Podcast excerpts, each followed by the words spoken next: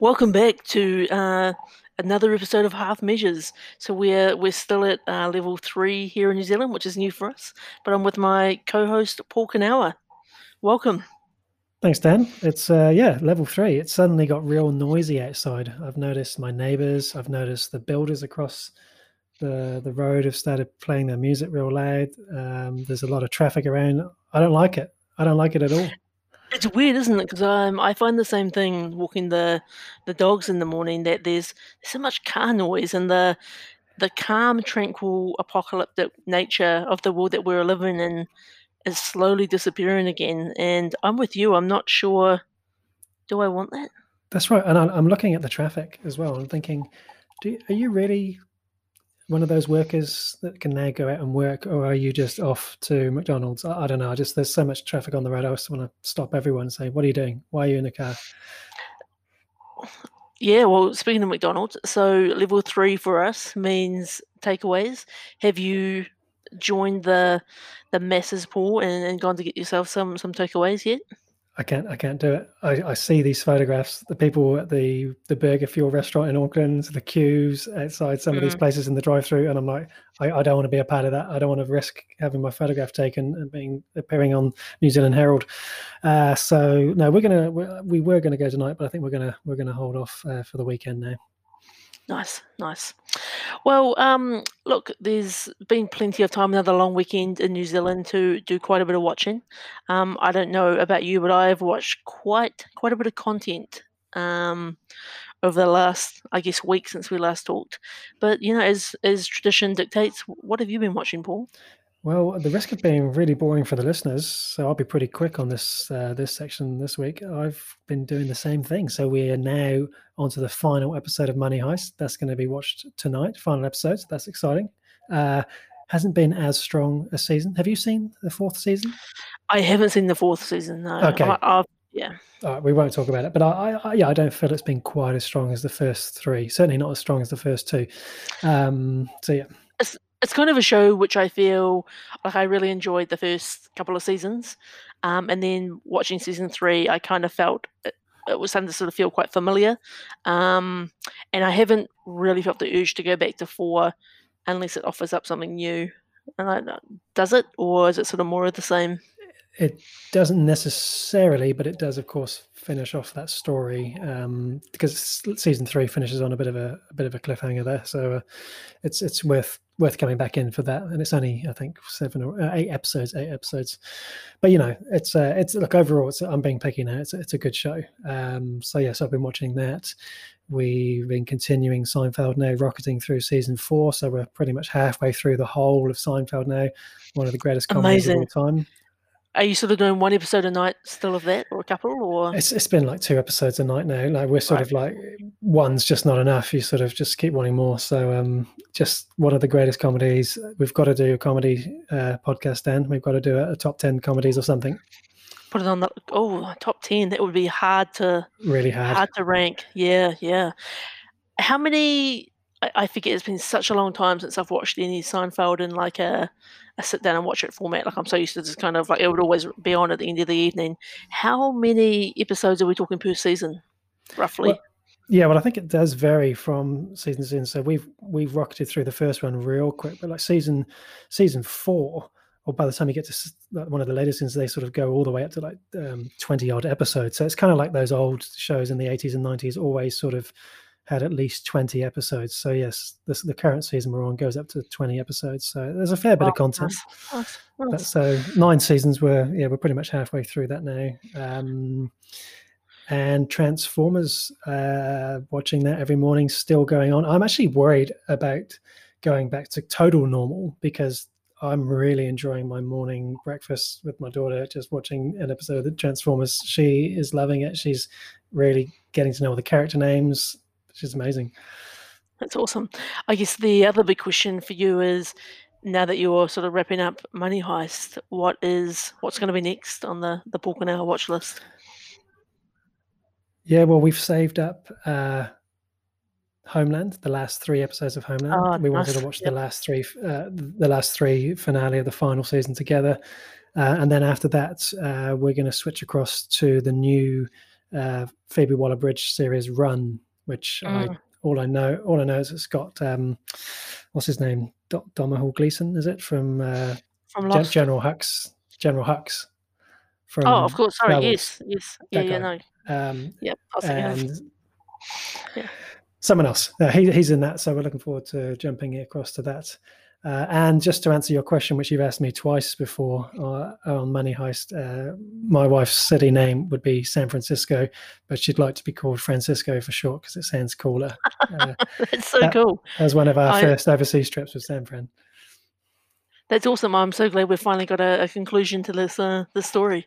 Yeah. And it- what's your name going to be, Paul? London. Of course it is London. nice. Cool. So, anything else that's that's sort of the the main Well, staple in your life? the the big one we watched over the long weekend we binged the entire afterlife series season two which is what we're going to talk about uh, a little bit later Yeah, it is. It is. Good. So, um, I- yeah, as I was saying, I've watched quite a bit of stuff. I've watched uh, a couple of movies, and I've watched um, a couple of TV shows as well. So, a few of them I thought could be quite interesting to kind of talk about as well. So, Mhm.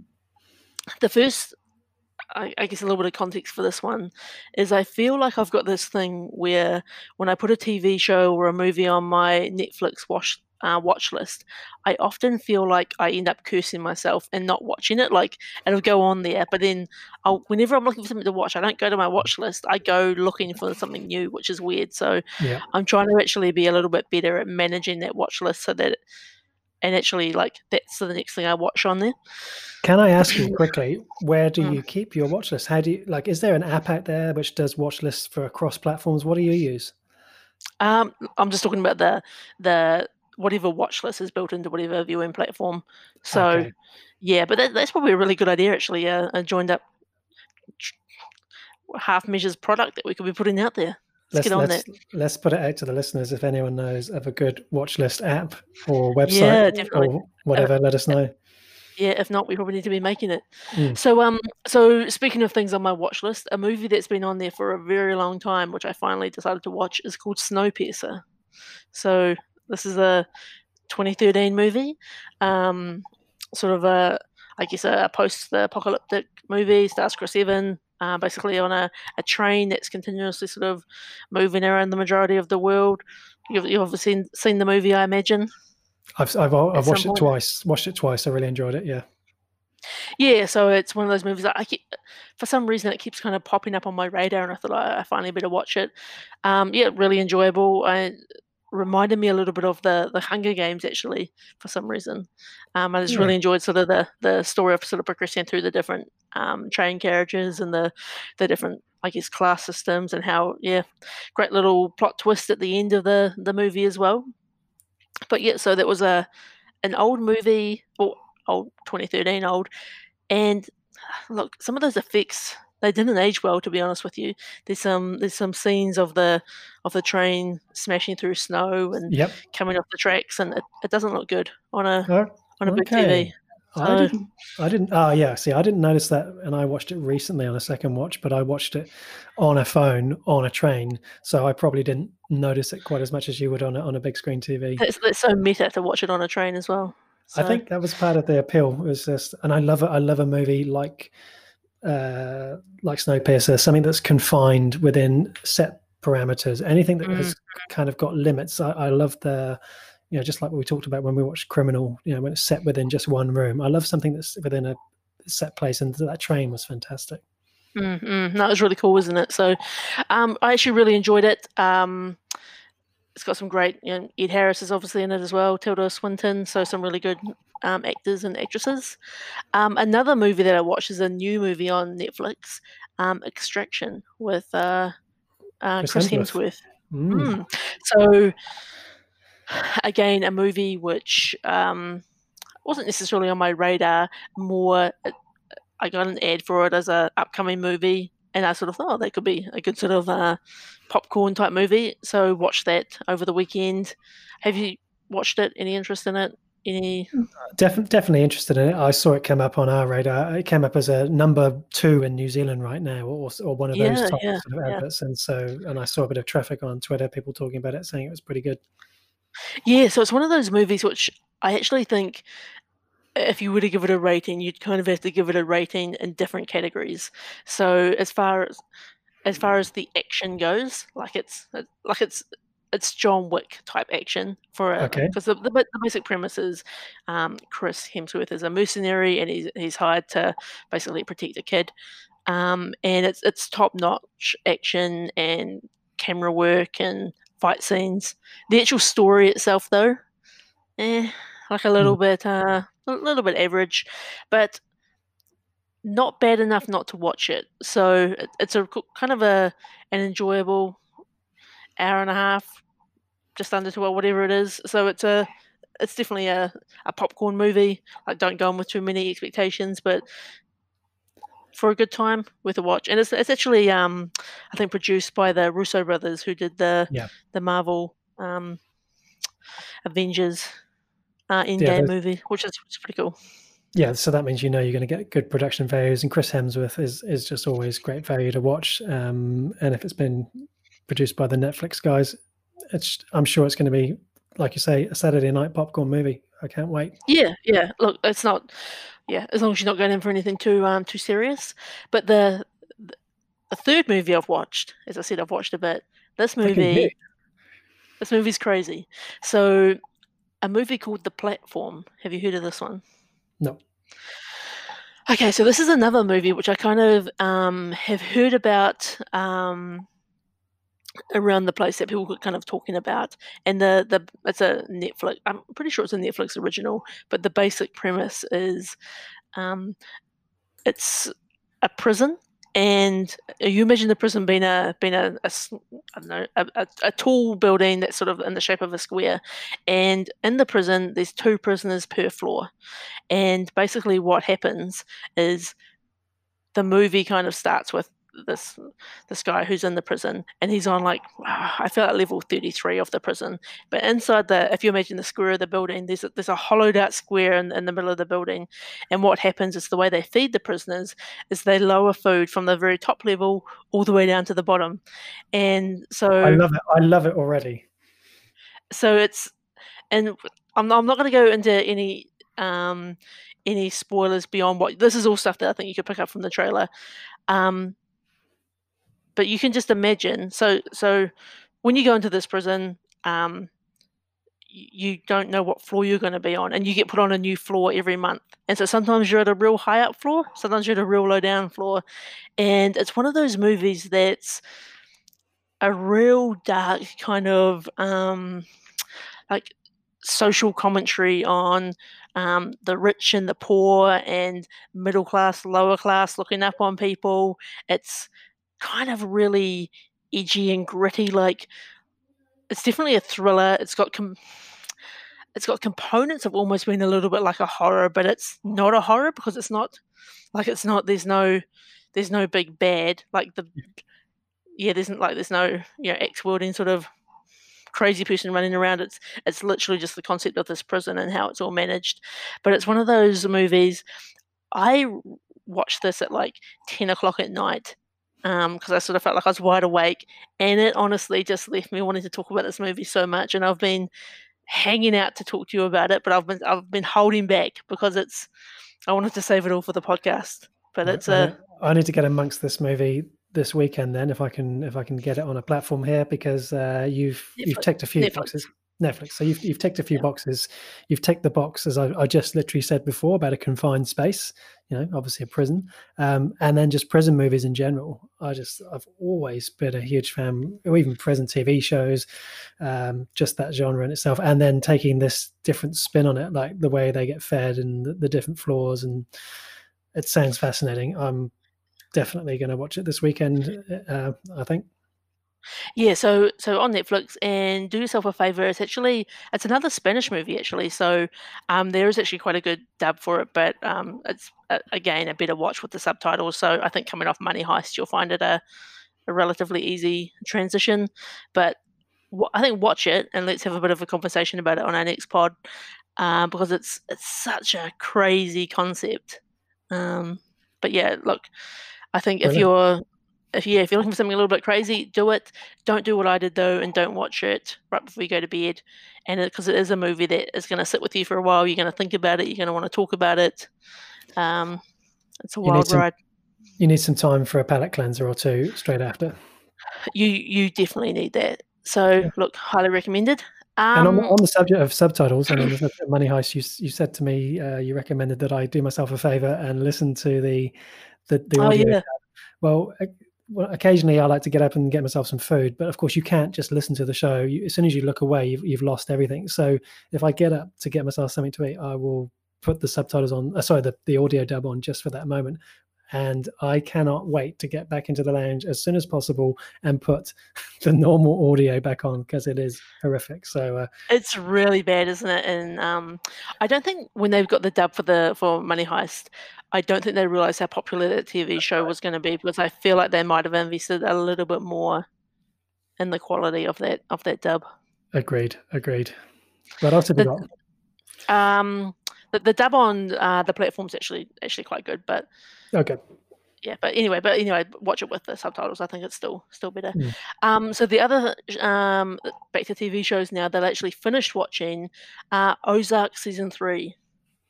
Holy moly! Season three of Ozark, incredible. Okay, it, it's well up there as one of my.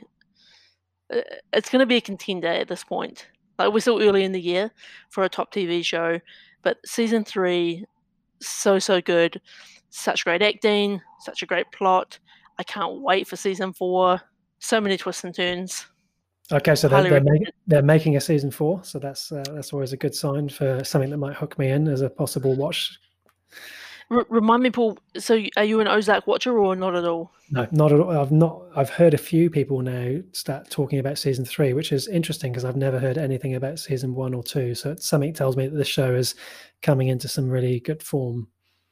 Yeah. So, um, I would almost say to you, maybe this should be one of your next TV shows because it's got some real Breaking Bad components to it. Um, I feel like they're really kind of expanding out the universe, and I think season one I I thought was really good. Season two, good, but not not not the best of the three seasons. And then season three, absolutely amazing. And uh, again, this is it's one of those shows where it's really dark. It's there's all these different characters involved in it.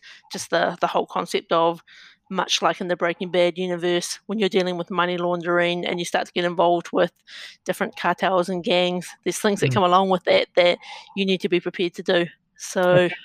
I've added. I've I've had a look at it. We'll we'll, we'll see about that and maybe get it on the list. There's there's so much stuff to watch. My list is just growing all the time. I saw a, a tweet in the weekend actually um, where somebody said uh, house sores a thing. You know how someone happens, someone might get a bed sore. I yep. feel like that was me in the weekend. I watched. This is how, I've also watched Afterlife season two, which we're about to talk about now. But you know, I've watched these three movies. Um, I watched, um, finished the Fall of Ozark. It, it was a lot of content. One was good. One, one of the shows I want to ask you about because it's dear to my heart, and you started watching it, and I haven't heard you talk about it, and I haven't asked you off air, so I'm going to ask you on air. What's going on with Star Wars Rebels, then? So still still um, plugging away at it. Okay. Um, so um, I guess it's taken a little bit of a backseat, to be honest, and probably not getting enough airtime. But it is very much on my um, on my list still to be watching. And I think because we've got the the final episodes of um, the Clone Wars coming out Friday, I believe Friday and Monday. Mm-hmm I keep getting lots of uh, YouTube adverts for it, and every time I'm like, oh god, I need to be watching Rebels, and uh, yeah, I need to get. It's, it's a good reminder. I should. I need to get back into it because it was really good. I think maybe what had happened is I just watched obviously all six seasons of Clone Wars, mm. and in a, in a, relatively short period of time, so it kind of felt nice to go to something else. Uh, but yeah, I will get back into Rebels. Good, cool.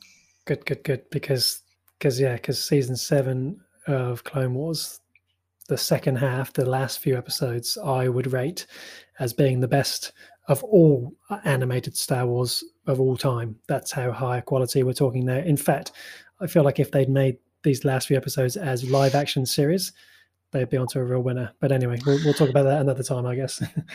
it's tough actually because you know when we had this conversation about you know should I go into Rebels or should I start watching season seven of Clone Wars? Now that just about all of season seven's out, I wonder whether I should actually just finish off Clone Wars. No, don't do it. Don't. The, the reason I, say, the, I, I advise someone this in the week as well uh, because there are things that happen. If if you were to watch Clone Wars, that would give you some some spoilers for for Rebels. Um, so okay, you, need, okay. you need to, to see it in order. Otherwise, it won't make sense. Well, no, it won't, sorry, it will make sense, but you won't get the same impact. Okay, okay, stay the course. Okay, yeah. look, all right, that's good. I will I will get back on track with that show. And I'm also kind of like we're still, you know, much like how you watch Seinfeld as a palate cleanser.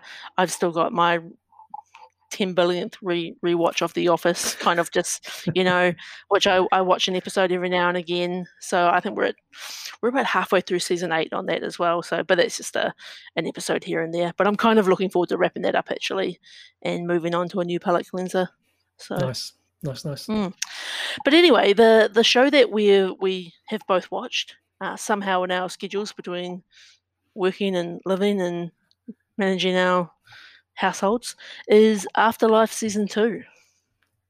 Incredible television. What can I say? Where are we going to start then? Um, well, I think maybe just uh, if you haven't watched Afterlife, you definitely need to. It's such a incredible show, and it's like season this is season two that's just come out, and so each season's only what six episodes long. Mm. Each episode's twenty-ish minutes long.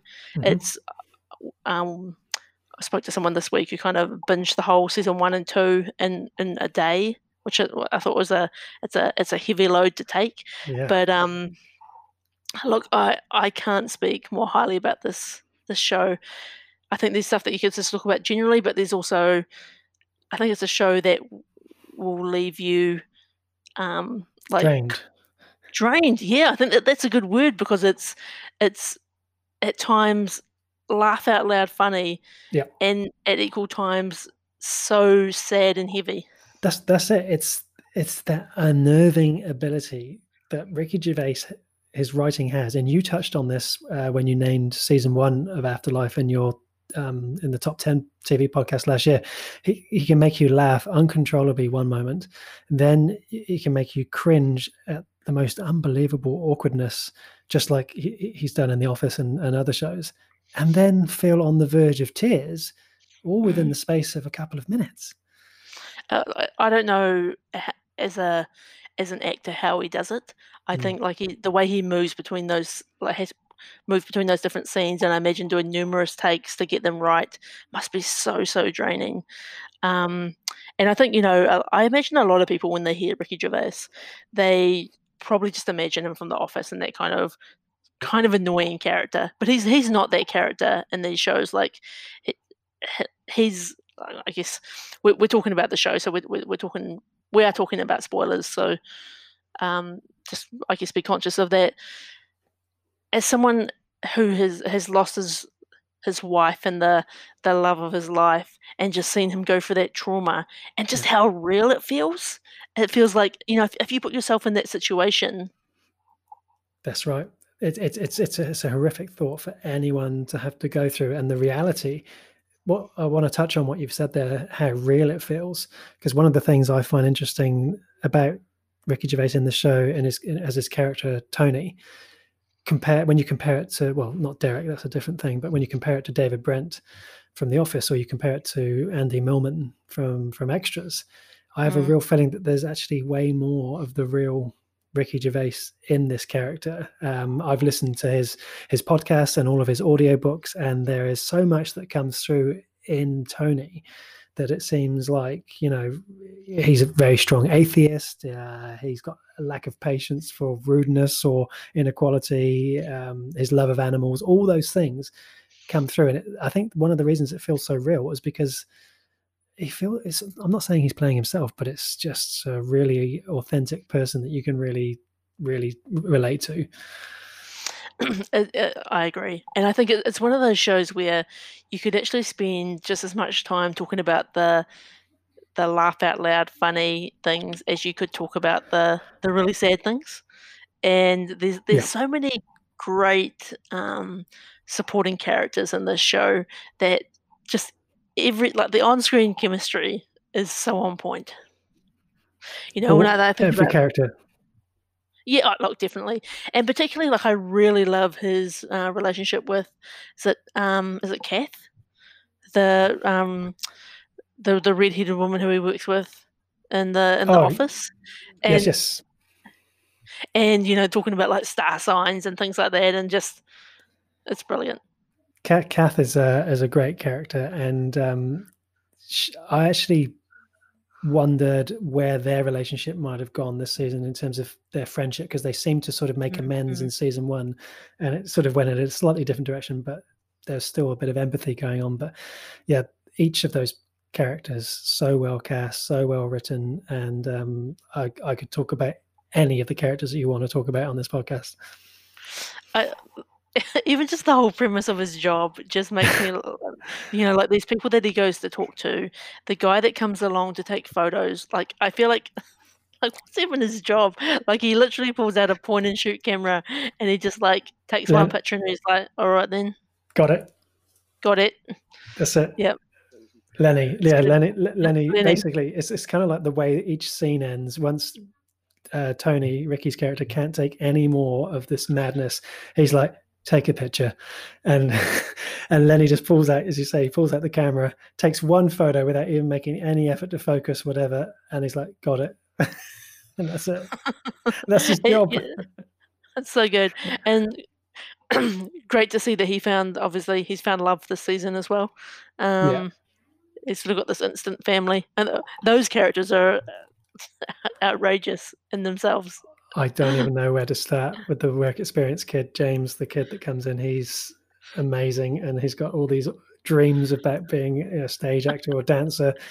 And, you know, he's really giving it his all. And, oh, I mean, I I love when um just even some of the real basic stuff like when they're talking about oh, do you want a cup of tea and then he's like oh yeah I'd love a cup of tea and it's like no you go and make the cup of tea you're you're doing work experience and he's just like oh, outrageous the humor is always, you know, very much like we've seen Ricky Gervais do with his his stand up shows. He always takes his humor to the edge of the of the line of what most people will think is acceptable to make jokes about, and then he'll go way over that line, and he'll make no apology for doing it. He kind of does that in this show as well. I mean, he's already playing with, you know, subject matter which is is pretty dark in itself, but um, it's uh it's it's extraordinary because when you think about this, as you said, those really emotional, touching scenes about this guy dealing with the loss of his wife, and he's speaking so openly about his love for her and you know cherishing every moment with her,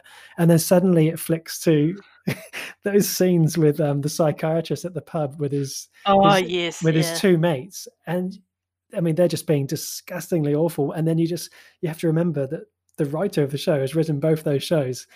It's it's uh, both those lines, both those characters, both those scenes. Yeah, that's It's- right, it's that's right. Extraordinary. even just like the the the um the woman that um Tony meets in the in the cemetery, like just the moments that those two characters share sitting on that park bench, and yeah, like just so so heartfelt to then you know flip to a an, another scene where we're dropping c bombs Yeah, like like there ain't no tomorrow. It's all it, over the it's so place. it's so well timed as well.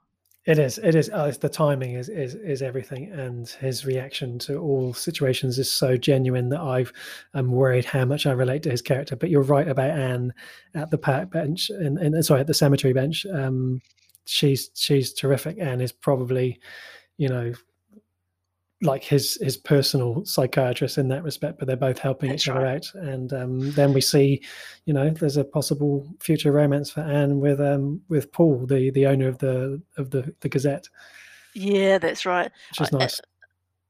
I think one of my favorite, Uh, not fa- there's so many favorite scenes, but one of my other favorite character interactions is with the postman. And when the when the postman asks to use use his bathroom, and he ends up taking a bath, It's it's so good. it's extraordinary. It's one of those great comedy moments because when someone says, "Can I use your bathroom?" I mean, firstly, I don't think I would let someone in because I'm just uh, I'm too antisocial, too much of an introvert. But for those people who are kind enough to let them come in, you you make the assumption that they're going to use the toilet. So if you find them using the bath, you can't really be angry with them because you've said yes, go ahead, and um, it's just great writing. It's great writing. It's so great too, even with the um, uh, I, I can't think of her name. The the woman who plays the the sex worker slash prostitute, and they get the Roxy. They get that Roxy. They get that term sort of like um, you know, run the wrong way all the time. Another like great character who kind of plays like another almost like counselor in Tony's life. Um, but just the relationship between her and Roxy and the postman. Mm. Again, in- incredible just chemistry and scenes. And I think what I really enjoy about all of these characters is they actually just feel like everyday people. That's and it. they're everyday everyday people that you might come across. And there's just something kind of I guess powerful about that and the, in the way they do the storytelling. That's exactly right. So I think on that note, Matt, um, who's the, the, the brother-in-law who who sort of is the boss of the paper, he's oh, yep. he's just everyday character. Um, Sandy uh, at the paper, oh, she's, oh yeah, she's really good, and she's just everyday as well. Um, and then of course there's the the kind of characters which are everyday, but they've just had the volume turned up on the so the, the you know the, the psychiatrist, um, the guy uh, who was also in um, Derek, who plays he played Kevin Derek, but he plays Brian in the show. I don't know what he does at the newspaper. I have no idea. You know, the guy with the beard. He just and he, he did yeah, the comedy show.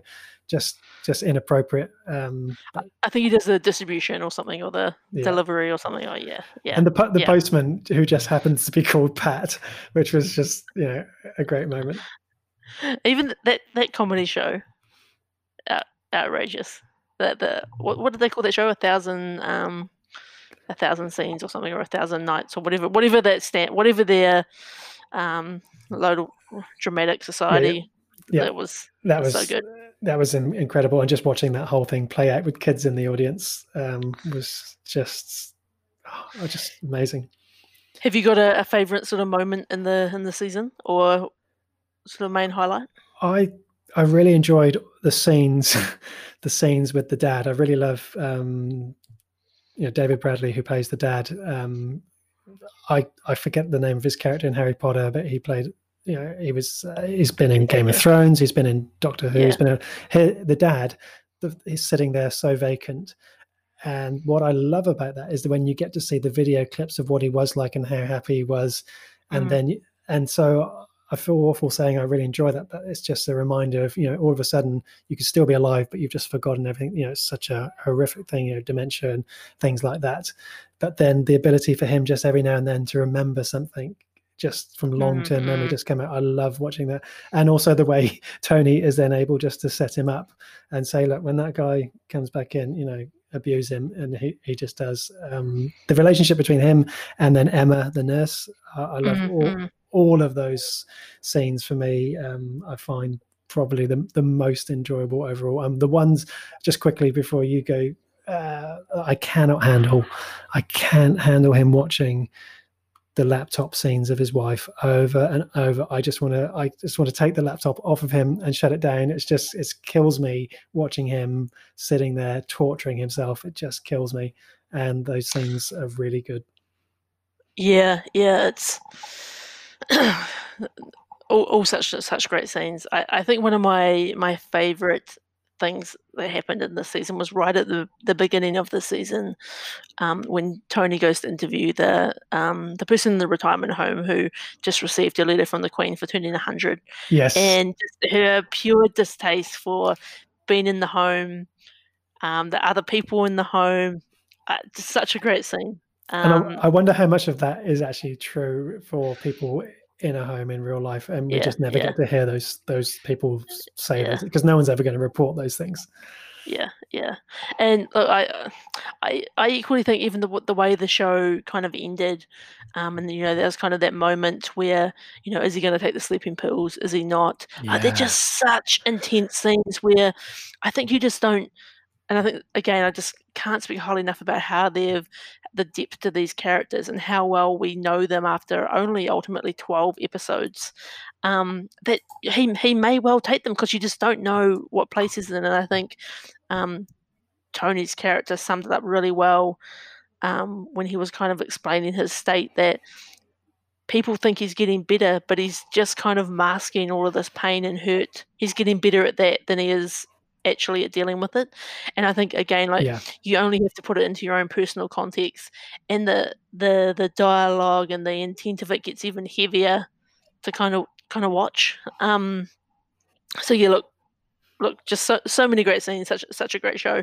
I think I sent you a, a text at some point over the week um, while I was watching it that I like to kind of imagine that um, what's happening in Afterlife is in the same universe as the Detectorists, and I like to Yeah. think that That's like, great. like that they're kind of just similar enough that they could be the same universe, and that you know. uh, I don't know my um, English geography, but a few towns over, there's um, there's there's a whole bunch of metal detectoring going on. I think it'll be great. I think I think that could work quite well. A little crossover. Um, I think yeah, because Mackenzie, Mackenzie Crook, who wrote and directed Detectorists, of course, played Gareth in The Office with That's right. with, with And I wonder if any of that sort of style of writing uh, either rubbed off on him or if he was already like that. I have no idea. But it's that, and you, I think you talked about it a- a couple of podcasts ago. But that sort of the warm, good feeling type comedy, which has some true emotion in there as well, that kind of gets you. Um, and that's a real credit to the to the writing of um, of this show. And you know, on the t- subject of writing it and directing, we've talked about our favorite writer directors. You know, like Christopher Nolan, Quentin Tarantino, and I. When you look at the resume of Ricky Gervais and you think about, you know, The Office, Extras, Derek, those shows for me are really high quality. And I mean, you throw into the ring that he's largely the main star of the show as well. It's truly next level, and he's just so damn funny in real life as well. It's a you know really, you know, he's he's quite a an outspoken, mouthy kind of guy, but I think he is genuinely genius. Oh, look, it, you know, if you follow Ricky Gervais on Twitter or anything in the sort of media, like he's he definitely pulls no punches, um, and he is not short of having an opinion. And he, you know, as you've said, he stands up for the underdog. He stands up for animals. Um, he says what's on his mind, and I think that's what kind of makes this show really work for him as well. I think, as you said, he's he's kind of bringing him tr- his true self to the role um, and I think to the way that he writes it, which is, I know it's just it's an enjoyable watch. Yeah. And uh, the other subject I was going to quickly touch on is because I'm thinking the ending for me was great, but I always want to see more. But Ricky Gervais does this all the time. He did it with The Office, he did it with Extras, and he did it with Derek. Two seasons, and that's all you get. You'll get a Christmas special, maybe, and maybe we'll get a Christmas special special for um for Afterlife. I don't know, but he I, he's never come back for a third season for anything he's ever done. So is this it? I wonder. Yeah, look, I I've been wondering the same thing, and I think you're right. Like that that two season rule was really interesting because I think the way that he ended season two is it could just end there, and we just have to be happy with what we've got. I I've read a couple of articles online that apparently because it's done so well and it's the, probably the the best received show that he's ever um, produced, that like that you know maybe the appetite is there to do a third season and i think what he's concerned about and i think rightly so is is there enough story there to make Mm. season three stand out or is it actually better to just you know do two absolutely wonderful seasons and just leave it there and, and move on to new projects There's those are really good questions. Those are really good questions, and I, I've read a couple of articles as well. And some of, if any, criticism has been leveled at this show, and there's been very little, but if any has, it's been about how it the story has gone over relatively familiar ground to season one about a Mm. guy mourning the loss of his of his wife, and so unless they're going to progress that story on uh, beyond that and actually have him start a relationship with Emma uh, or, or whatever, um, is there the risk that season three, whilst of course we'll watch it and of course we'll laugh, will it actually not progress the story in a meaningful way? Well, I, I think this is the interesting thing, right? Because even though people say it's similar, I think when you think about the grief cycle that somebody goes through, I think season one was a bit more raw when his wife Mm, died. I think yes. season two is about him moving on. Well, you know, trying to move on and kind of like a bit of time has passed and people have ex- expect you to kind of, for lack of a better word, get over it, Mm, um, which is is a horrible way to describe it. And I think season three, if there was going to be one, potentially could be about, I guess, kind of embracing life and like you know he's kind of got Mm. a, a potential second chance at, at love and what does that look like? And i think he spent a lot of time this season talking about how you know he he wished he said yes more to his wife. He wished he got up and danced with her when she asked. And i think this season three could be him really kind of like you know, it, it may not actually be as as heavy and as sad, but I think there'd still be the memory of his wife, and I think maybe the driver for him to kind of be be a better partner, like, and and that there is a kind of a redemption arc to the story. Agreed. Look, I think you've summed it up really well. And I think the only thing I can add to that is season one, he was kind of seemed uh, angry at the world and angry at everyone else for having a good life and carrying on. And this season, he seemed mainly angry at himself, or, or you know, he, he was Mhm. more introspective. And so, uh, look, I would I would watch five seasons. Who am I kidding? But uh, I guess we'll we'll find out. A- A Christmas special will be nice. A nice depressing finale for Christmas. That actually could be a nice way to wrap it up. Actually, Yeah. you know, a, a year on at the paper company. Ironic that it's a paper company. Yeah, a little Um, bit, right? and it, just to kind of see where these characters are at because uh, you know I, I I think season three if he thinks he's got the content but if he doesn't like I think we've been you know hashtag blessed with what we've got you know so it's, it's, it's still a good watch and I again I just couldn't recommend it enough if you're looking for some really top quality British shows Afterlife is it's it's got to be up there on your list. Hundred percent. Well, Paul, that probably almost brings us to the the end of this episode. And it's been- pretty much been mostly just talking about what we've been watching, but it's been great talking about Afterlife. It's one. of- Sometimes you can have those weeks where you've watched something that deserves the attention of a full podcast, and so for our listeners out there, who, by the way, have continued to grow since we last checked in, um, we got a fair bit of uh, uptake on some of our listeners, especially across the US. Uh, I'm sure they'll forgive us for the uh, the opportunity to go into Afterlife too. Maybe we should put in the description. Don't don't listen unless you've watched it because yeah, we, we definitely went into the spoiler territory there. Yeah, definitely. Um, and I think you know, like you know, if you are a listener, if you enjoy uh, what you're hearing, do us a favor, tell your friends, sub- subscribe. If you can leave a review on um, Apple Podcasts, wherever you listen, do that. That really helps us out. I know you can't leave reviews everywhere, but help us get the word out there. It really helps us um, grow the half measures audience and yeah. So if you want to, um, and also, you know, always feel free to get in touch with us. You can get in touch with us on, as we've said, on all the other 10 million podcasts, 10 million, 10. Um, you know, we, we're on, we're on Twitter, we're on Instagram, we're on Reddit, we're on, you know, anywhere you can be, we're there. But you can even leave us a, a voice message if that's your, if that's your jam, um, on the Anchor website. Um, but our Twitter address is um, Half Measures Pod. Is our is that our is that our one? That's that's right. Yes, that's, that's no, right. That's right. That's right.